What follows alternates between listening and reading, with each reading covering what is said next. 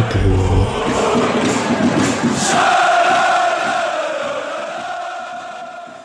Dann hallo und herzlich willkommen zur 149. Episode des Podcast Freiburg. Ähm, wir sind hier am Freitagmorgen um kurz nach 10 an einem ganz besonderen Freitagmorgen am Morgen nach dem ersten Europa League Heimspiel für den SC Freiburg seit dem Jahre 2013. Das heißt eine 0-2 Niederlage gegen Sevilla. Es ging gestern gegen Karabach Akdam oder Karabach FK. Ich bin mir immer noch nicht so ganz sicher, wie ich sie am besten nennen sollte. Und Freiburg hat seit gestern Abend in der Europa League genauso wie in der Bundesliga die Tabellenführung inne. Das war nicht völlig souverän, aber wir werden jetzt gleich drüber, so ein bisschen über das Spiel sprechen und wir sind heute nur Misha und ich, deswegen hallo Misha. Hallo Patrick. Ähm, wie war es denn für dich gestern? Also ich war mit Julian im Stadion, Alex war in der Kneipe, das weiß ich. Ähm, wie hast du das erste Freiburger internationale Spiel seit ein paar Jahren verfolgt? Wirklich sehr unspektakulär zu Hause. Äh, wie ich jetzt schon häufiger gesagt habe, schaue ich Spiele ungern zusammen mit anderen Leuten. Äh, also im Stadion dann schon, aber gerade vom Fernseher überhaupt nicht. Da bin ich sehr unentspannt. Ähm, ja, deswegen war ich zu Hause, habe den Fernseher angemacht musste zum Glück nicht Lothar Matthäus anhören, weil äh, ja, ich habe dieses, ich habe Fernsehen nicht richtig, ich streame das dann über RTL Plus und da wurde das dann anders übertragen. Ja, und dann gehen die Spiele halt ziemlich spät, ne? Irgendwie von neun bis elf. Ähm, was für dich ja wahrscheinlich noch ein bisschen länger, dann noch einen längeren Abend bedeutet hat, weil du warst ja im Stadion. Ja, ist richtig. Es war irgendwie gestern ist ganz vieles logistisch nicht so richtig gut gelaufen. Wir haben schon, sind irgendwie anderthalb Stunden später am Stadion angekommen, als wir es eigentlich wollten, weil die Messe dieses Wochenende belegt ist, dadurch die Parkplatzsituation irgendwie kompliziert war. Ähm, ja, wir haben uns dann nach dem Spiel haben wir uns Zeit gelassen, waren dann aber halt erst gegen kurz vor eins zu Hause. Das bringt das halt mit sich. Ähm, ja, aber war cool. Ich habe, äh, ich war mittags mit Nick und Laura noch was essen in Freiburg, weil der Nick war ja gestern auch da. Ähm, und da hatte ich ein bisschen Befürchtung, weil die ganze Stadt ziemlich rot war und ähm, man ja von Fanseite dazu aufgerufen hat, dass man so in Weiß dann im Blog und so. Und das hat dann aber ganz gut funktioniert. Das haben dann doch irgendwie noch ziemlich viele Leute T-Shirts im Stadion bekommen. Ähm, kam das im Fernsehen raus, der weiße Block? Ja, der weiße Block kam raus. Ich glaube, so drumherum nicht so richtig. Das muss man eigentlich sagen, im Fernsehen, kann ich dich eigentlich mal fragen, weil du ja ein paar Mal im Stadion warst, so die Haupttribüne, die ja äh, dann mit der Kamera eingefangen wird, die sieht schon deutlich ruhiger aus als im Dreisamstadion. Habe ich das Gefühl, sieht auch irgendwie deutlich geordneter aus. Äh, in ja, man, man sieht die Treppen irgendwie so recht gut. Da sind sind so klare Abstände und sind dann so kleine so kleine Blöcke. Und ich fand im Dreisamstadion sah das einmal immer ein bisschen wilder aus von wie die Leute auch drauf waren und ja auch ein bisschen wie die Leute angeordnet waren. Wie ist das im Stadion?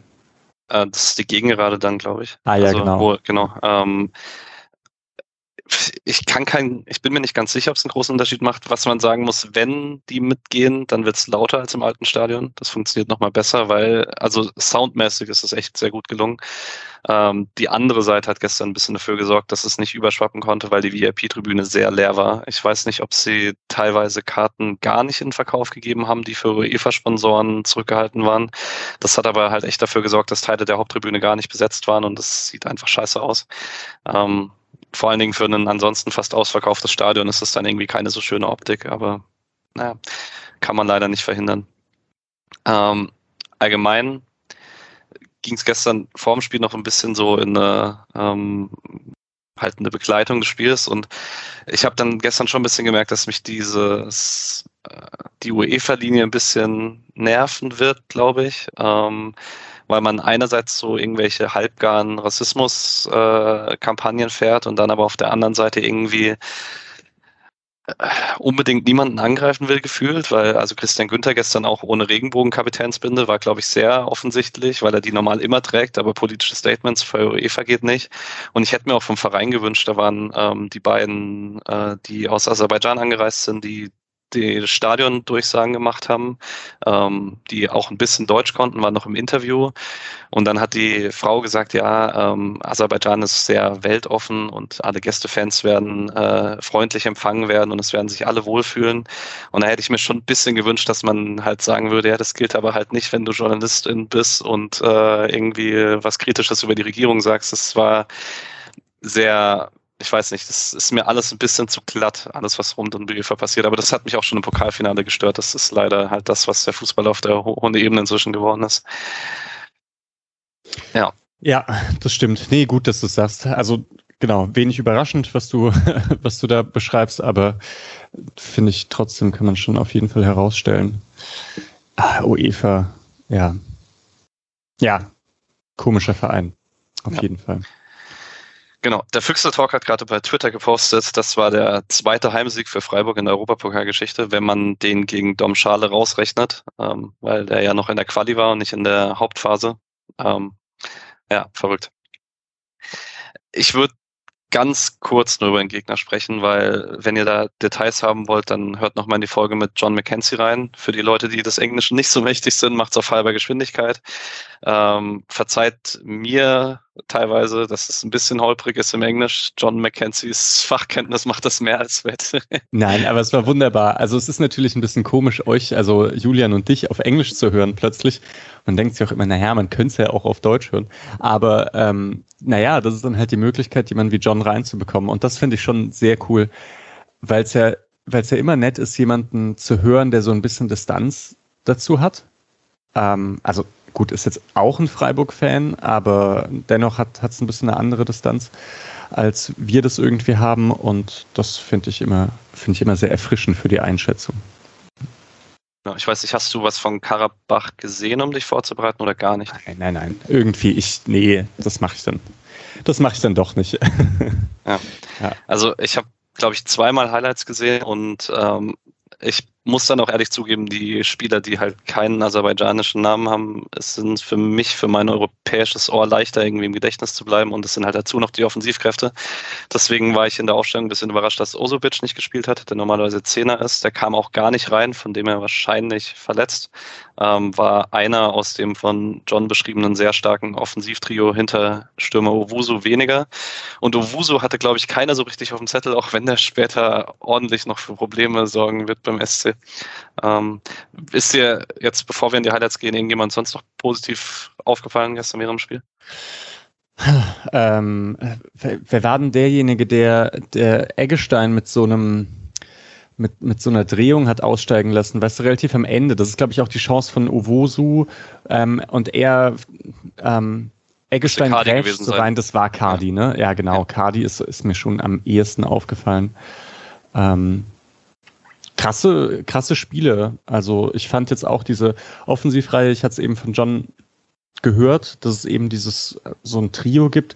Und ich finde, man hat denen ohnehin so angemerkt, die die können schon was am Ball. Und vor allem haben die auch so ein bisschen das Selbstbewusstsein, das so zu machen, was es ja braucht. Man hat manchmal das Gefühl in der Bundesliga, ähm, Offensivspieler haben eigentlich die Fähigkeiten und trauen sich aber nicht so richtig zwischen den Linien na die eine andere Bewegung zu machen und dann gleich abzuziehen und zu denken, okay, der Ball geht auch in den Winkel, wenn ich das mache, obwohl die das ja alle drin haben, wie man beim Aufwärmen oft sieht. Aber ja, das ist, glaube ich, dann, wenn man Serienmeister ist, irgendwie leichter, glaube ich. Ja. Ich würde auch sagen, dass man es gerade als Freiburg dann äh, unerklärlicherweise, auch da werden wir noch drüber sprechen, die Verteidigungslinie so tief gezogen hat in der ersten Halbzeit, gemerkt hat, dass Karabach kennt aus der eigenen Liga, dass man gegen tiefstehende Mannschaften Lösungen finden muss. Es sah schon egal wie gut die Einzelspielerqualität ist, deutlich eingespielter aus in Abläufen als, ich würde mal sagen, außer gegen Dortmund oder Bayern jeden in der Bundesliga. Das, da habe ich selten Mannschaften gesehen, die tiefe Freiburger Mannschaften so gut auflösen konnten gegen den Ball. Ja. Ja, okay. finde ich auch. Äh, Freiburger Aufstellung. Ja. Überrascht, Petersen. dass Petersen gespielt hat? Ja, klar. Aber naja, obwohl ich habe eigentlich fast sogar noch mit mehr Rotation gerechnet, wenn es dann im Prinzip genau nur ein einer ist, der nicht unbedingt Stammspieler ist, dachte ich, ja, obwohl dann ist eigentlich auch nicht so eine große Überraschung, dass es Petersen ist. Ne? Also man hätte mit Keitel hätte man noch rechnen können. Irgendwie habe ich ein bisschen mit Kevin Schlotterbeck gerechnet. Ja. Und dann dachte ich aber, passt eigentlich alles. Du?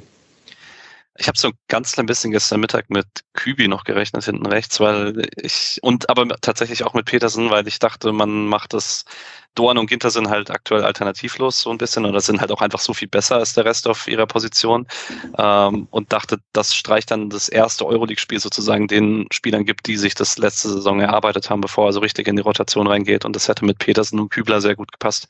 Wobei natürlich Sildilia letztes Jahr auch schon im Kader war, aber mhm. das war für mich irgendwie auch so von den Aussagen in der Pressekonferenz her so ein bisschen, dass man ja letztes Jahr sehr viel rein investiert hat dafür, dass man jetzt hier Donnerstag spielen darf und so. Ja, fand es jetzt auch nicht überraschend, dass es Petersen dann war. Vor allen Dingen, weil er auch echt gut war in den letzten 20 Minuten in Leverkusen. Mm, ja. Jo, und 4-2-3-1 fand ich, äh, das hat mich jetzt gar nicht überrascht, dass es nicht mehr in Dreierkette ist. Hm.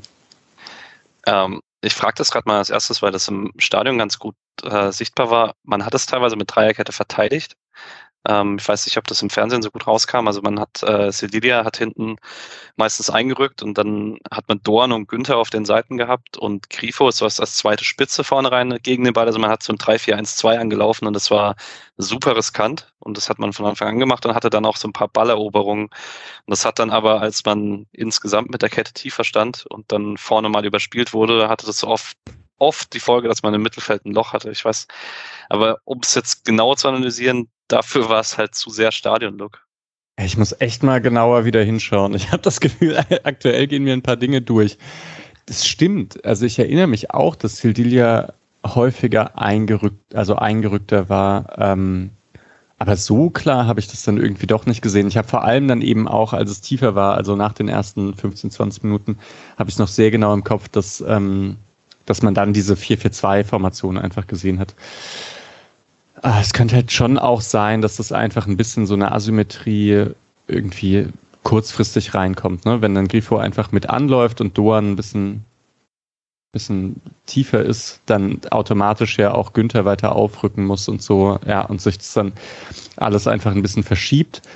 Und ich meine, so lang waren die Tiefenzirkulationen von Karabakh ohnehin nicht, dass sich das dann also die haben das nicht so gespielt, wie es in der Bundesliga gern gemacht wird oder wie Freiburg das auch gern macht, dass man einfach hintenrum zwei, dreimal spielt und sich die ganze Formation hin und her schiebt, sondern die sind dann irgendwie schneller nach vorne.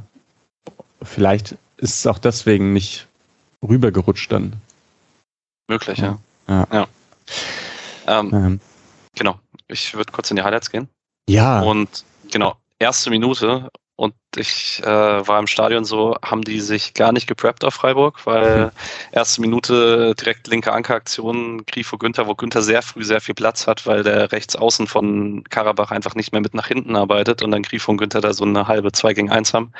Dabei geht auf Eggestein, der dann äh, den Schuss drüber setzt und direkt zweite Minute, langer Schlag, Kopfballverlängerung Jong. Das ja, sieht man geil, auch nicht ne? so häufig.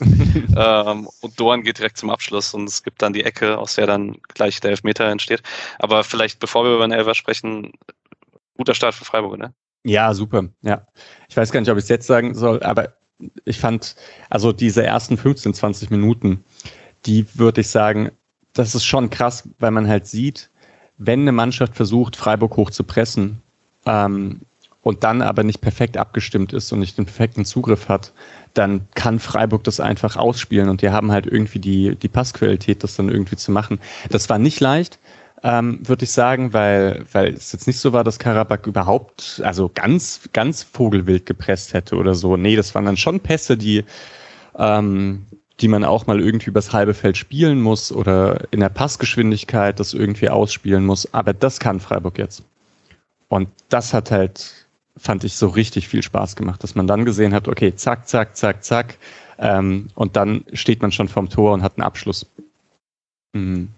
Ja, das ist in den ersten beiden Situationen so und dann danach auch noch, also nach dem 1-0 irgendwie bis zur 20. Minute. Ja. Ja, wie ähm, hast du einen Elfmeter gesehen denn dann? Also, ich habe also es war ja auf der anderen Seite von da, wo wir standen. Deswegen habe ich nur relativ schnell gesehen, okay, Ginter wird da halt offensichtlich irgendwie im Gesicht getroffen. Aber ich habe, also das war halt einfach von seinem Fall her, was offensichtlich, dass er was ins Gesicht bekommen hat. Aber es war halt überhaupt nicht zu sehen, ob es ein Foul war oder nicht. Ich habe es jetzt heute Morgen einmal in den Highlights gesehen, würde aber gerne die Deutung, ob das für dich äh, ein VAR-Angriff war, gerne dir überlassen. Ich finde es ganz schwer, eigentlich das einzuschätzen. Also, wenn ich das richtig gesehen habe, ist es so, dass der Gegenspieler ähm, versucht eigentlich anzurennen und versucht Richtung Ginter zu rennen. Ein, ein, Mitspieler von ihm kommt zu Fall. Ich weiß nicht, ob er geschubst wird oder sonst irgendwas. Und der faul spielende Spieler, der, der ähm, stolpert dann praktisch und fährt dabei irgendwie den Arm aus. Und das sieht jetzt nicht, das sieht nicht ganz so zielgerichtet aus, obwohl man sich schon fragt, was macht der Arm eigentlich so hoch?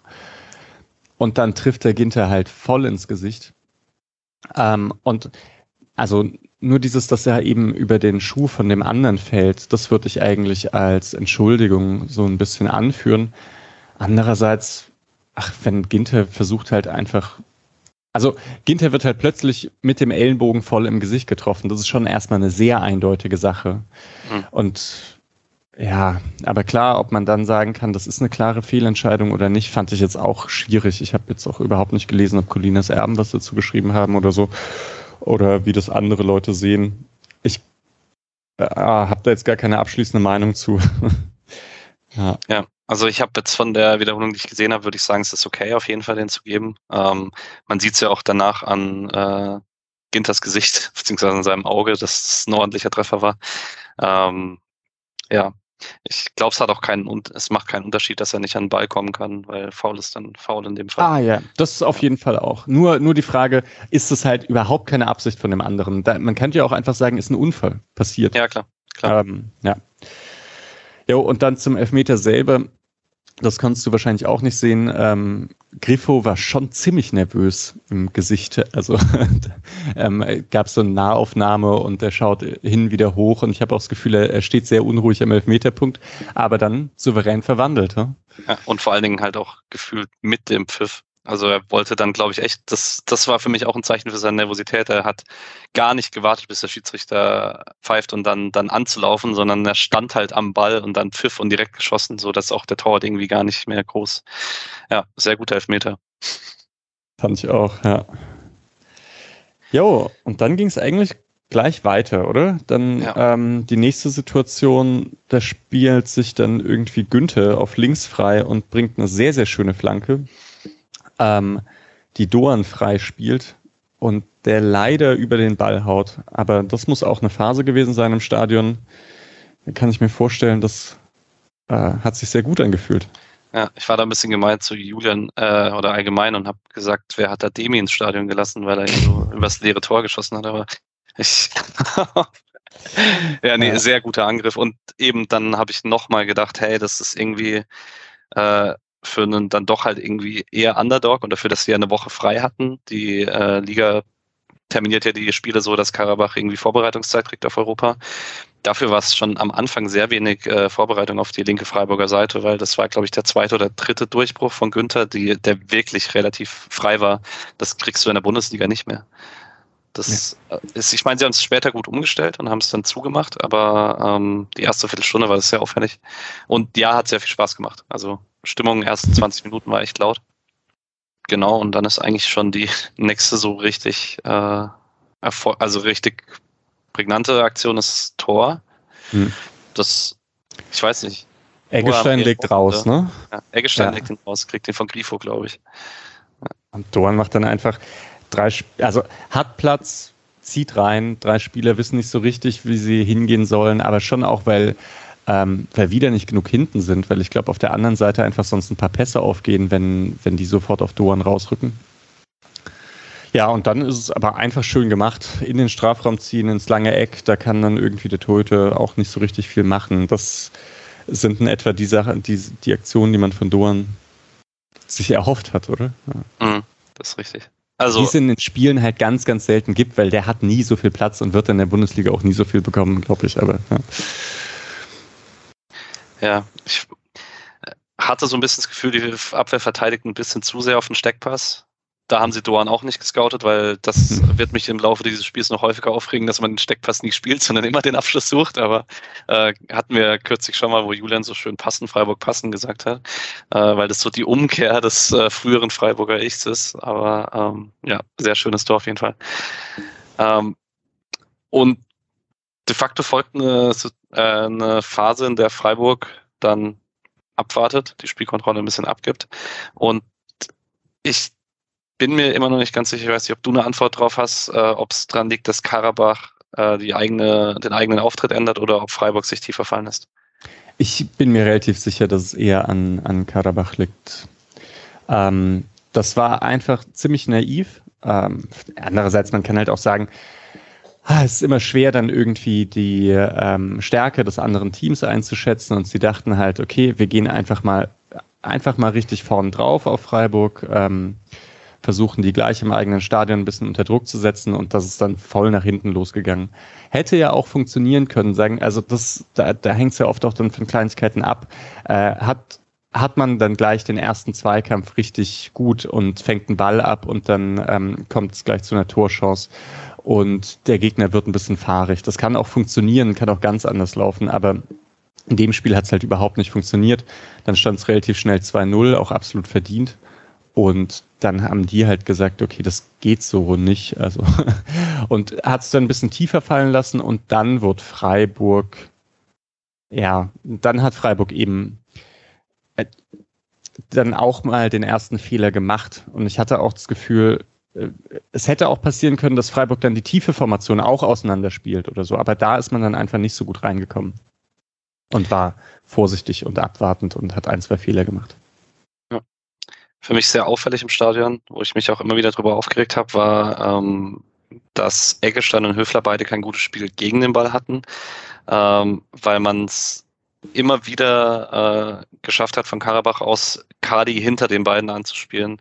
Also man hat halt die beiden Stürmer gegen die beiden Innenverteidiger gestellt und dann hatten Höfler und Eggestein aber kein so richtiges Gefühl dafür, wann sie auf die Doppelsechs rausrücken und haben das beide immer so halb gemacht und Kadi hat sich immer in den Räumen dahinter so zwischen den beiden angeboten und er hat halt eigentlich immer relativ in einem freien Raum den Pass bekommen, weil man dann auch nicht hinten aus der Kette raus wollte. Ähm, da hat man sehr, da hat man bis zur 65. oder so gebraucht, um darauf zu reagieren. Und ebenso hat man es nicht so gut hinbekommen, dass wenn Karabach auf eine Seite überladen hat, dass dann, also in der ersten Halbzeit, ich glaube, Günther war irgendwie in vier oder fünf Situationen, zwei gegen eins gegen den Rechtsaußen und den Rechtsverteidiger, weil man sich dann mit hat verschieben lassen und nicht schnell zurück, zurück verschoben hat. Und das war auch ein bisschen Freiburg untypisch und ich hatte dann aber auch, klar, Karabach hat das gut gemacht, aber man hatte dann auch wenig so richtig intensive Läufe, um das wieder zuzulaufen und so. Ich hatte auch ein bisschen das Gefühl, man hat ein bisschen frühes, also so einen Fuß vom Gas genommen. Ja, allerdings, äh, das tut mir ein bisschen weh, das zu sagen, weil ich ihn eigentlich für sein Pressing-Verhalten immer, immer recht gut fand. Aber mir, ich habe langsam das Gefühl, Petersen fehlt doch die, die Wucht. Und er hat halt so ein paar Eigenarten im Pressing, mh, eigentlich schon eher Richtung Sechser zu gehen. Und mhm. also eher, eher die Kompaktheit zu suchen und nicht so direkt vorne drauf mit, mit den intensiven Läufen. Ah, und jetzt war es aber schon so, dass Sechser und Innenverteidiger recht, einen recht großen Abstand hatten und Petersen das irgendwie nicht so richtig zugelaufen bekommen hat, hatte ich das Gefühl. Und dann auch Eggestein und Höfler sehr oft vor die Entscheidung gestellt wurden, soll ich jetzt, also muss ich raus zum Sechser oder nicht. Ähm, ja, ich habe das Gefühl, Gregoritsch kriegt das jetzt einfach schon langsam ein bisschen besser hin. Obwohl ich es echt ein bisschen ärgerlich finde, weil ich finde ja, Petersen ja, grundsätzlich hat er ein gutes Gefühl für Pressing und, und Kompaktheit. Aber das, ja, muss man mal genauer beobachten, wie sich das entwickelt. Ohnehin ist das Pressing nicht mehr nicht mehr ganz so krass, wie es mal war bei Freiburg, kann man auch ja. insgesamt sagen. Nicht mehr ganz so sauber. Schon, schon gut, also, aber anders als früher. Anders als diese Maschine. Das hat man jetzt ein bisschen an Union weitergegeben. Ja, und also es ist auch merkbar, dass man, es war halt früher auch eine der einzigen Möglichkeiten, um wirklich zu Torchancen zu kommen. Balleroberung und schnelle Umschaltbewegungen. Das schafft man jetzt mehr aus dem eigenen kontrollierten Ballbesitz. Ähm, ich würde ein bisschen springen zeitlich, ja. weil in der so Mitte ersten Halbzeit, man kann es eigentlich zusammenfassen, Freiburg immer mal wieder mit Balleroberungen, aber dann ein bisschen unsauber. Karabach mit viel Ballkontrolle, aber ohne große Torchancen. Ähm, erste große ist in der 33. für Subir, der im Zentrum äh, einen relativ freien Abschluss bekommt, aus 16 Metern den Flecken dann hält. Und auf der Gegenseite gibt es nach einer Flanke von links, äh, steigt Dorn unglaublich hoch in die Luft und verlängert den nochmal in die Mitte zu Petersen. Und Petersen kriegt den nicht so richtig Druck drauf mit links aus ein paar Metern. Den nimmt mhm. dann der Torwart auf. Ähm, und dann passiert die 39. Minute. Ähm, ich weiß nicht, soll ich kurz durchführen durchs Tor, wie ich es im Stadion wahrgenommen habe? Ja, also, genau. Ja. Ich hatte ähm, Eggestein-Flashbacks zu Kaiserslautern, weil ich wieder im Stadion stand und mir dachte, wieso brauchst du gerade fünf Sekunden Entscheidungszeit dafür, nichts zu tun? ähm, weil er halt irgendwie so gefühlt ewig diesen Ball anguckt und nur darauf wartet, bis er erobert wird. Das, ich verstehe es nicht ganz, weil das sonst, ich finde es echt eine sehr gute Eggestein-Saison, deswegen wurmt es mich, dass diese zwei Szenen so rausstechend sind. Ähm, Karabach verlagert dann, Owuso kriegt in der Mitte den Ball. Da hatte ich auch im Stadion das Gefühl, man könnte mehr Druck geben. Das sehe ich dann im TV-Bild eigentlich ein bisschen anders, weil der Ball geht zu einer Ablage zu Vesovic, wo man eigentlich dann noch eine ganz gute Ordnung hat. Der schlägt einen Haken gegen Grifo. Man hat immer noch viele Leute vor dem Ball. Und dann kommt gar kein so guter Schuss mit links. Ich bin immer noch unsicher, ob äh, Flecken abgelenkt wird von Owuso. Man sieht, es gibt eine Kameraeinstellung von hinter dem Schützen, da würde ich sagen, er hat ein freies Sichtfeld. Und wenn er wirklich ein komplett freies Sichtfeld hat, ist es wahrscheinlich einfach ein Torwartfehler. Also normalerweise muss er den halten. Hm. Ja, würde ich auch sagen. Der flattert irgendwie komisch. Ich glaube, wenn ich es richtig sehe, kommt er halt knapp neben dem Körper äh, hin. Das war, ich meine, ich war in meiner Jugend war ich Handballtorhüter und das war schon, ist immer so das Problem, wenn der Ball am Nahbereich vom Körper vorbeigeht. Da kriegt man, also und, und gerade noch so halb hoch, da kriegt man den Fuß nicht so gut hin, die Hand nicht so gut hin. Ähm, und er entscheidet sich halt runterzugehen, weil er jetzt eine, eine reine Fußabwehr auch ein bisschen, auch ein bisschen risky gewesen wäre. Ja, würde ich aber auch sagen, ist wahrscheinlich ein bisschen ein Torwartfehler. Bei Eggestein hatte ich eigentlich das Gefühl noch, er ist eigentlich recht souverän in dieser Situation. Also hat zwei oder drei Spieler vor sich im Blick und ähm, hatte auch ein, zwei Situationen davor, die ähnlich waren, die er ganz gut gelöst hat, bei denen ich dachte, ah, er kann sich gar nicht so gut rausdrehen, dann wartet er ab äh, zur richtigen Situation und kriegt dann doch noch einen sinnvollen Pass gespielt. Und jetzt hat er den Spieler einfach vollkommen übersehen, hat sich dann zu sicher gefühlt. Hm. Und der, der Schuss und alles, ich fand auch da, dieser Angriff, diese Bewegung, das finde ich ist auch so ein bisschen typisch Spitzenmannschaft. Weil, ja, der ist relativ alleine, es gibt gar nicht so viele Optionen und trotzdem macht er eine Aktion mit sehr viel Überzeugung ähm, und führt die zum Abschluss. Schon ganz gut. Ja, das ist richtig. Ähm, ja, steht 2-1. Karabach ist weiter am Drücker, Rest der ersten Halbzeit. Es gibt in der 44. den Schuss von Cardi von halb links mit links, der im Stadion, der ist so straight als so Flatterball auf den Torwinkel zugeflogen und fliegt dann so einen, wahrscheinlich einen halben Meter vorbei, aber der ist so straight auf uns zugeflogen. Ich dachte, der fliegt den Winkel rein. Ähm, manchmal so ein bisschen täuscht die ähm, Ansicht. Aber ich war dann froh, dass Halbzeit ist. Ja, das war ich auch. Obwohl ich auch dachte, hey, selbst wenn das 2-2 jetzt fällt, das heißt nichts. Also, ich, ich war da jetzt nicht dann total nervös. Und eigentlich war ich auch in der zweiten Halbzeit nicht so richtig nervös. Ich glaube, wenn ich so auf Twitter ein bisschen quer geschaut habe, ging es anderen, da, also ging es vielen anderen anders. Aber vielleicht dachte ich auch, es ist nicht so schlimm, wenn man da nur Unentschieden spielt. Ja. Ähm, ja, hey, in der zweiten Halbzeit, ich mache mir ja gerade keine Notizen, aber äh, mir fällt jetzt auch gar nicht mehr so viel ein. Weiß nee, nicht, ob also wir so viel drüber reden müssen. es gibt direkt in der 47. gibt's äh, Doppelpass von Owusu mit Kadi, glaube ich, wo er im Strafraum durch ist, wo ihm dann der Ball verspringt, wo er sonst einen Abschluss frei vor Flecken hat und dann nimmt den Flecken mhm. auf. Da dachte ich so ein bisschen, uff, das ist kein guter Start. Ähm, dann gibt's eine, trippelt sich Doan fest, nicht das einzige Mal in der zweiten Halbzeit, zieht direkt in der 51. das taktische Foul und kriegt gelb. Und wir haben im Stadion, also Nick ist neben mir fast gestorben, weil Streich dann Dorn irgendwie nicht ausgewechselt hat, als er in der 60. nochmal einen Konter unterbindet und dann direkt nach nochmal einen Foul macht. Ähm, aber hat dann fast durchgespielt. Ähm, und ich würde dann auch sagen, also ich hatte jetzt auch nicht so viel Angst im Stadion, weil ich das Gefühl hatte, man hatte es dann irgendwann wieder ganz gut unter Kontrolle. Ähm, erste richtig gute Chance dann wieder in der zweiten Halbzeit ist eigentlich für Freiburg nach ähm, Sildilia-Einwurf und dann wieder Flanke Günther von der anderen Seite, wo Petersen im Strafraum relativ frei zum Kopfball kommt und mhm. den auch schon mal genutzt hat, würde ich sagen. Ja, ja, ja. Ist ein bisschen zu hoch, die Flanke wahrscheinlich für ihn. Oder er springt mhm. nicht hoch genug oder je nachdem, wie man es sieht. Ähm, das Gefühl hatte ich ja auch, dass man im Prinzip ist es eine ausgeglichene zweite Halbzeit. Ja. Und das ist ja schon ganz gut, wenn man führt, eigentlich. Sildilias Einwürfe sind so cool. Das macht so viel Spaß eigentlich, wenn man, wenn man einfach so ein bisschen, man denkt ja an so einen bestimmten Radius, wenn jemand einwirft, so wo kann der Ball jetzt hinkommen? Und bei ihm ist dieser Radius einfach äh, ein Drittel des Feldes irgendwie. Das macht dann einige, gibt dann einige Optionen noch. Ja. Ähm, ist auch, äh, Karabach hat es sich eingestellt auf seine weiten Einwürfe auf Lienhardt, um es zu überbrücken, den, das Pressing vorne. Und dann hat halt einfach in dem Spiel zweimal auf Flecken abgeworfen und irgendwann gehen die halt einfach die Spieler aus, um zuzustellen. Das ist sehr funny tatsächlich. Genau, und man muss ja wirklich auch die Gegenseite abdecken, weil das, was man, was man bei Freiburg häufig hatte, kurzer Einwurf und, und dann wird sofort verlagert. Das kann Sildilia einfach mit einem Einwurf direkt machen, einfach so ja, rüber richtig. verlagern, wenn da wirklich niemand mehr steht. Ähm, ja, der hat mir übrigens in der zweiten Halbzeit dann auch noch ganz gut gefallen. Ja. Also auch mit dem Ball. Ich fand jetzt Sildilia hat man gemerkt, dass es war richtig gut, dass der diese, ich weiß nicht, diese mehreren Spiele hintereinander hatte. Er hat eine gewisse Sicherheit bekommen mit und gegen den Ball äh, und wirkt wahnsinnig abgeklärt für seine 20 Jahre. Okay, äh, kurze Ansage an der Stelle. Von meinem Headset ist gerade der Akku leer gegangen, das heißt, wird sich gleich die Soundqualität ein bisschen ändern. Ähm, ich hoffe, das geht noch für die letzten 10, 15 Minuten.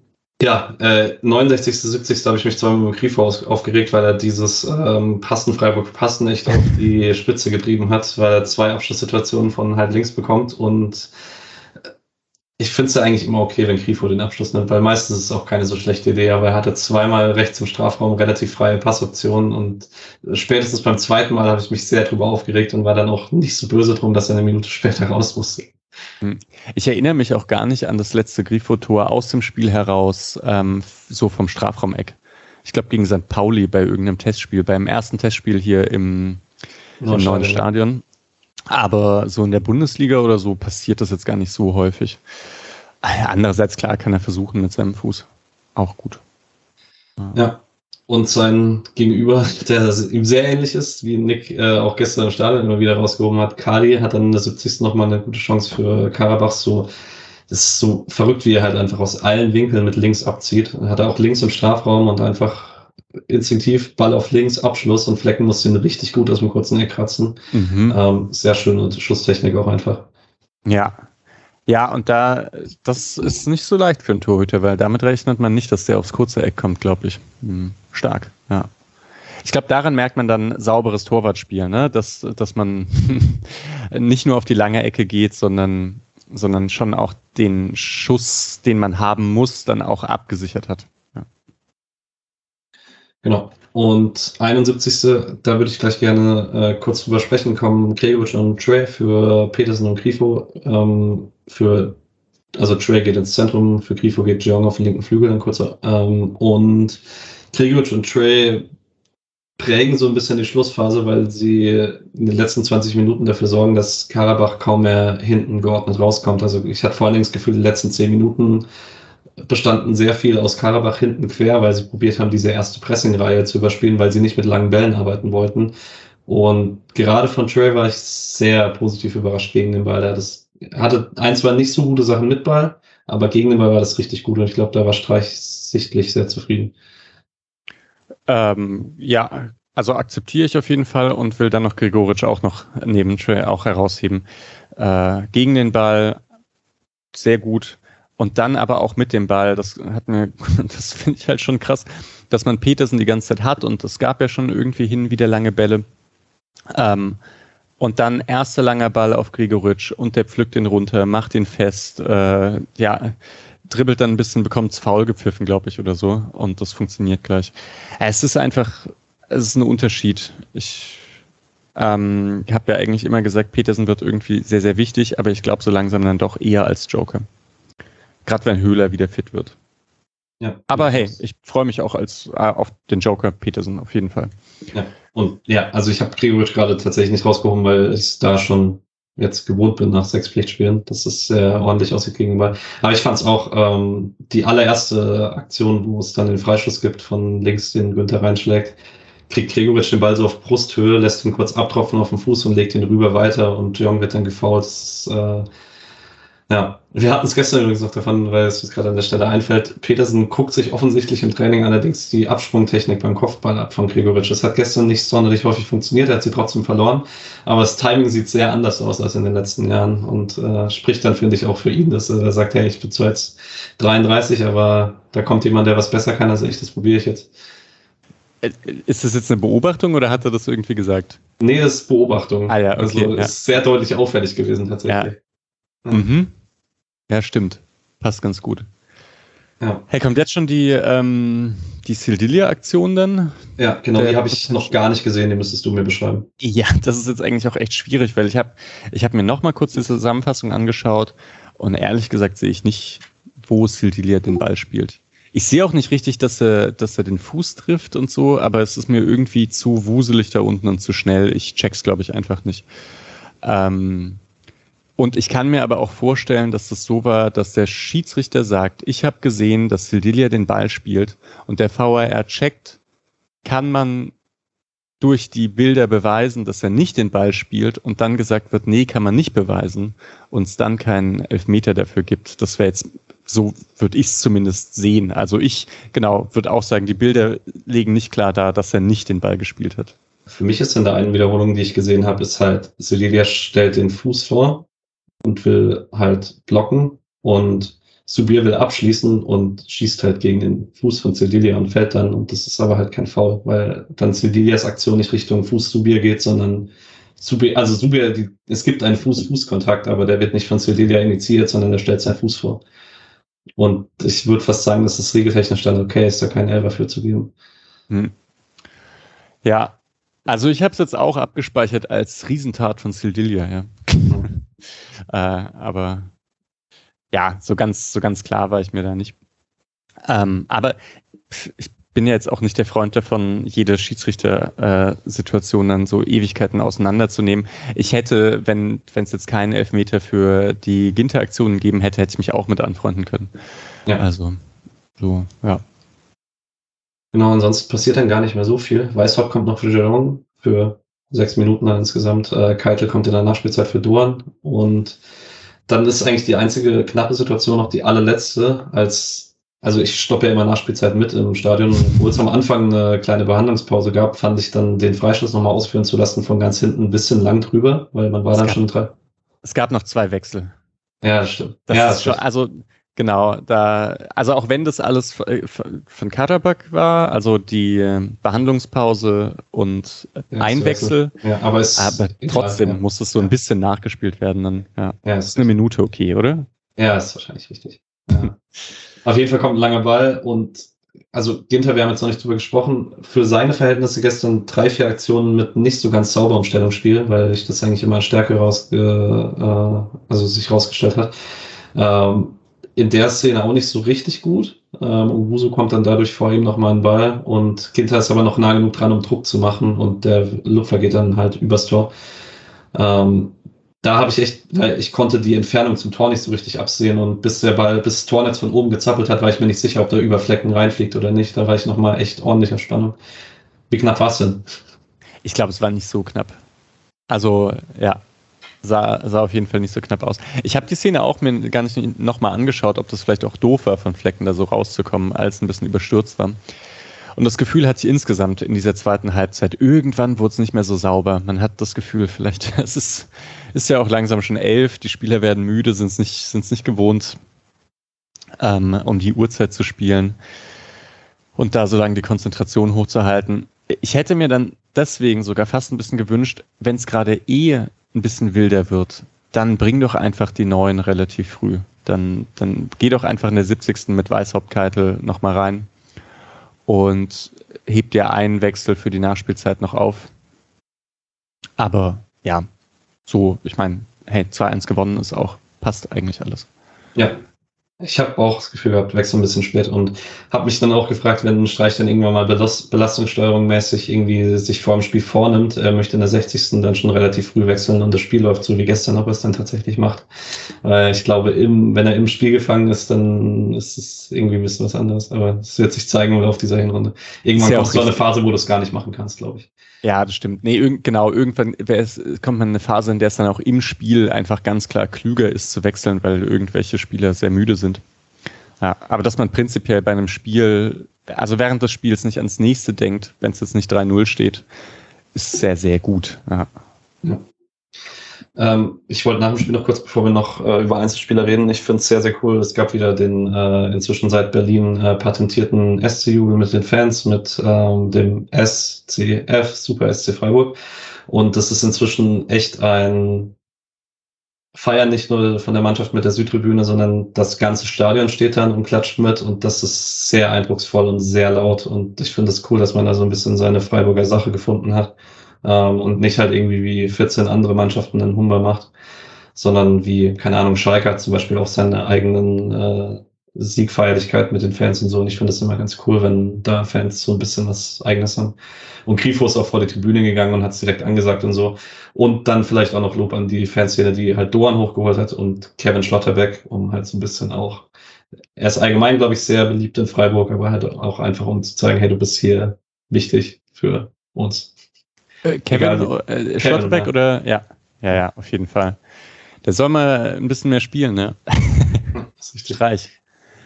Ähm, wen fandest du denn sonst noch? Wir hatten zu Silvia, der wird gleich mal Spieler des Spiels sein, den fand ich sehr gut. Mhm. Ähm, würdest du sonst noch Einzelspieler rausheben, über die wir nicht gesprochen haben? Äh, ja, wie gesagt, Duan, wenn er Platz hat, ist einfach sehr, sehr gut. Grifo hatte dann auch wieder einfach einige Aktionen, muss man sagen. Äh, ich fand vielleicht bei ihm auch auffällig, er war nicht so tief wie sonst, sondern hat sich ein bisschen offensiver angeboten. Das hat mir ganz gut gefallen. Ähm, aber es war jetzt eigentlich nicht so das Spiel der Einzelleistungen, sondern eher alle auf einem ganz okayen Niveau. Ja. Ich würde noch eins sagen, vielleicht mit Grifo und Doran, weil es an den beiden am meisten rauszuheben ist. Karabach hat dann irgendwann in den ersten 20 Minuten der Freiburg auch viel über Triplings gelöst, gerade Jeong mhm. auch zum Beispiel auch im Zentrum. Ähm, und dann hat man irgendwann umgestellt, wenn Duan oder Grifo an den Ball gekommen sind, hat man konsequent äh, zwei oder teilweise sogar drei Leute draufgeschoben, teilweise noch den jeweils äußeren Sechser auf der Seite halt. Und gerade bei Grifo, bei Duan ist es ein bisschen was anderes. Ich weiß, der will dann über das Dribbling das lösen, aber gerade bei Grifo habe ich mich häufiger ein bisschen geärgert, weil ich dachte, er ist eigentlich der Typ Spieler, der dann das Auge dafür hat, mit einem Pass dann eine Verlagerung möglich zu machen. Also dass er dann den findet, der dann auf die andere Seite verlagern kann, weil irgendwo ist halt Platz, wenn du drei Gegenspieler gegen dich hast. Da war man dann teilweise ein bisschen blind und das, also es hat sich für mich nicht ganz erschlossen. Vielleicht war es aber tatsächlich einfach eine Kraftfrage. Hm. Ja, ich glaube, ich muss noch ganz kurz zu Jeong auch was sagen, weil der jetzt gar nicht so oft von Anfang an gespielt hat. Und ich würde sagen, es ist eigentlich eine, eine recht klassische Leistung gewesen. Pressing gut, ich würde sagen, schwierig, weil, weil es mit Petersen zusammen war. Aber eigentlich hat es mir gegen den Ball gut gefallen. Und mit dem Ball, er positioniert sich eben gut. Er, er ist in guten Räumen und so. Und dann hat er aber einfach eine Streuung in seinen Aktionen drin, die einfach so sind. Und er hat halt jetzt auch nicht die Fähigkeiten wie Doan im Dribbling oder so, sondern macht den Ball fest, dreht dann meistens nochmal zurück, schaut, ob er ablegen kann, ähm, dass der Angriff direkt weitergeht. Wenn er das nicht kann, spielt er ganz zurück, was ich auch in Ordnung finde. Ähm, ja, reicht jetzt bei weitem nicht für Spiele des Spiels und so. Und ich würde auch sagen, vor allem Grifo und Dorn haben die Offensive belebt. Aber grundsätzlich als Zehner schon auch ganz gut. Ja. Wer ist denn ein Spieler des Spiels? Ja, ich gehe auch mit Sildilia, weil einfach der Bonus, dass er so jung ist. Äh, wenn man sich jetzt alles anschauen würde und ausblenden würde, dass er so jung ist, wäre es wahrscheinlich nicht er, aber ähm, ich fand ihn schon eigentlich sehr gut von dieser rechten Seite aus. Auch, dass er in die Mitte zieht, ähm, ja. macht Spaß, gewisse Sicherheit. Ja, du hast den auch. Ich fand, ich fand ihn auch tief sehr gut tatsächlich. Also ich erinnere mich noch, dass äh, John letzte Woche gesagt hat, äh, egal wer gegen Subir spielt, äh, wird eine Aufgabe bekommen. Und äh, gerade so in den letzten zehn Minuten waren es zwei oder drei Aktionen an der rechten Seitenlinie, wo ähm, Karabach nochmal Durchbruch machen wollte, ähm, die er einfach abtackelt und der Angriff ist durch. Und da hat er echt ein, also ich finde, er war halt der, der meistens seine eigene Normalform überperformt hat und deswegen ist er für mich schwer spielt. Ähm, Julian hat geschrieben, er möchte denjenigen, der weniger genannt wird, zwischen ihm und Lienhardt, also zwischen Sevilla und Lienhardt, deswegen kriegt jetzt Julian Lienhardt hier zugeordnet. Ja. ähm, Vielleicht muss man auch sagen, auf Sofascore ist, glaube ich, Günther Spieler des Spiels und ja. da, man, da darf man vielleicht auch nicht unterschätzen, ich meine, die beiden Flanken, also die in der ersten Halbzeit auf Doan und in der zweiten Halbzeit auf Petersen, das sind natürlich schon zwei potenzielle Assists. Also da, das war, waren schon auch sehr gute Flanken. Ja, ist richtig. Ja, und halt zwei Standards, die zu Torschüssen führen und Key Passes geben halt dann immer viel Super-Score-Rating. Aber ja, ich glaube tatsächlich, wenn man die Alters, das Alter austauschen würde zwischen Günther und Sildilia und man würde sich das gleiche Spiel spielen lassen, dann wird wahrscheinlich Sildilia Spieler des Spiels werden. Also Günther Spieler des Spiels werden jetzt. Ja, weil, ja. Weil einfach man, ja. Ey, wenn Sildilia zwei solche Flanken macht, dann äh, ja, genau. dann ruft gleich wieder Brentford an oder, oder Newcastle. So ist es, ja.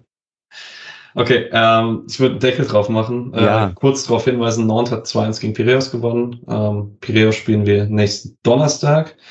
Und ich frage dich jetzt ganz kurz, wir gehen da nicht in die Tiefe rein, weil wir haben letztes Wochenende schon ein klein bisschen drüber gesprochen, als wir Karabach und Gladbach vorausgeschaut haben.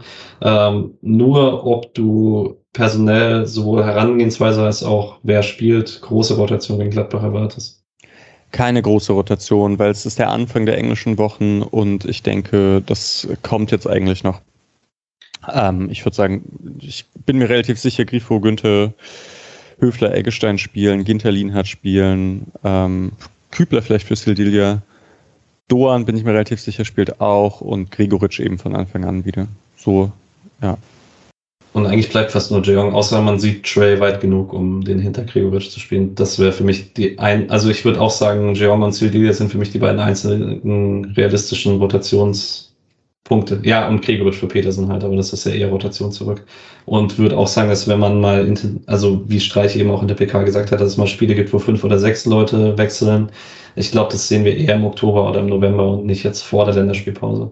Das denke ich auch. Ich habe noch eine ganz kleine Resthoffnung ähm, obwohl es überhaupt nicht begründet ist, aber dass äh, Kevin Schade plötzlich auf der Bank sitzt und aber wahrscheinlich spielt er erstmal zweite Mannschaft und sowas. Aber einfach nur wegen diesem 6-0 in Gladbach hätte ich halt so richtig Bock, dass der dann irgendwann eingewechselt wird. Und ja, genau. Ja. Wird gut. Sonntag, ne? Sonntag, ja. Ich bin mir tatsächlich, also ich gehe jetzt zwei Tage aufs Festival. Ich war gestern Abend im Stadion. Ich bin mir immer noch unschlüssig, ob ich Sonntag meine Karte noch ein Mal gebe oder ob ich dann ins Stadion gehe, das hängt, glaube ich, sehr stark von meinem Fitnesszustand Samstag auf Sonntag Nacht ab. Ähm, mal schauen. Weil ich will, wenn ich da bin, möchte ich auch hier irgendwie äh, Power geben können. mhm. ja. Genau. Gut. Ähm, dann würde ich sagen, ja, 50 Minuten kann man, kann man kompakt mal so ein Spiel reinpacken. okay. ähm, wie gesagt, mal schauen, ob wir jetzt jedes Euroleague-Spiel hinbekommen. Ähm, Nächste Woche geht es eben nach Piräus. Das wird sehr spannend, glaube ich, sowohl sportlich als auch äh, fantechnisch. Ich sage jetzt an der Stelle schon mal, wenn ihr nach Athen fahrt, passt bitte auf euch auf. Mhm. Ähm, macht keine dummen Sachen in Piräus. Ähm, tragt keine Vereinssachen außerhalb der Spiele. Provoziert keine Leute. Seid einfach friedliche Gästefans und dürft euch hoffentlich nichts passieren. Genau. genau. Ja. Ansonsten, danke, Micha. Danke, Patrick. Vielleicht eine Sache noch, ne? Also dann ja. immer, wenn man in Athen ist, an Aristoteles denken, nikomachische Ethik lesen, tugendhaft verhalten, ja. Äh, tapfer sein, nicht übermütig, nicht feige, sondern äh, das, die rechte Mitte davon finden. Ja.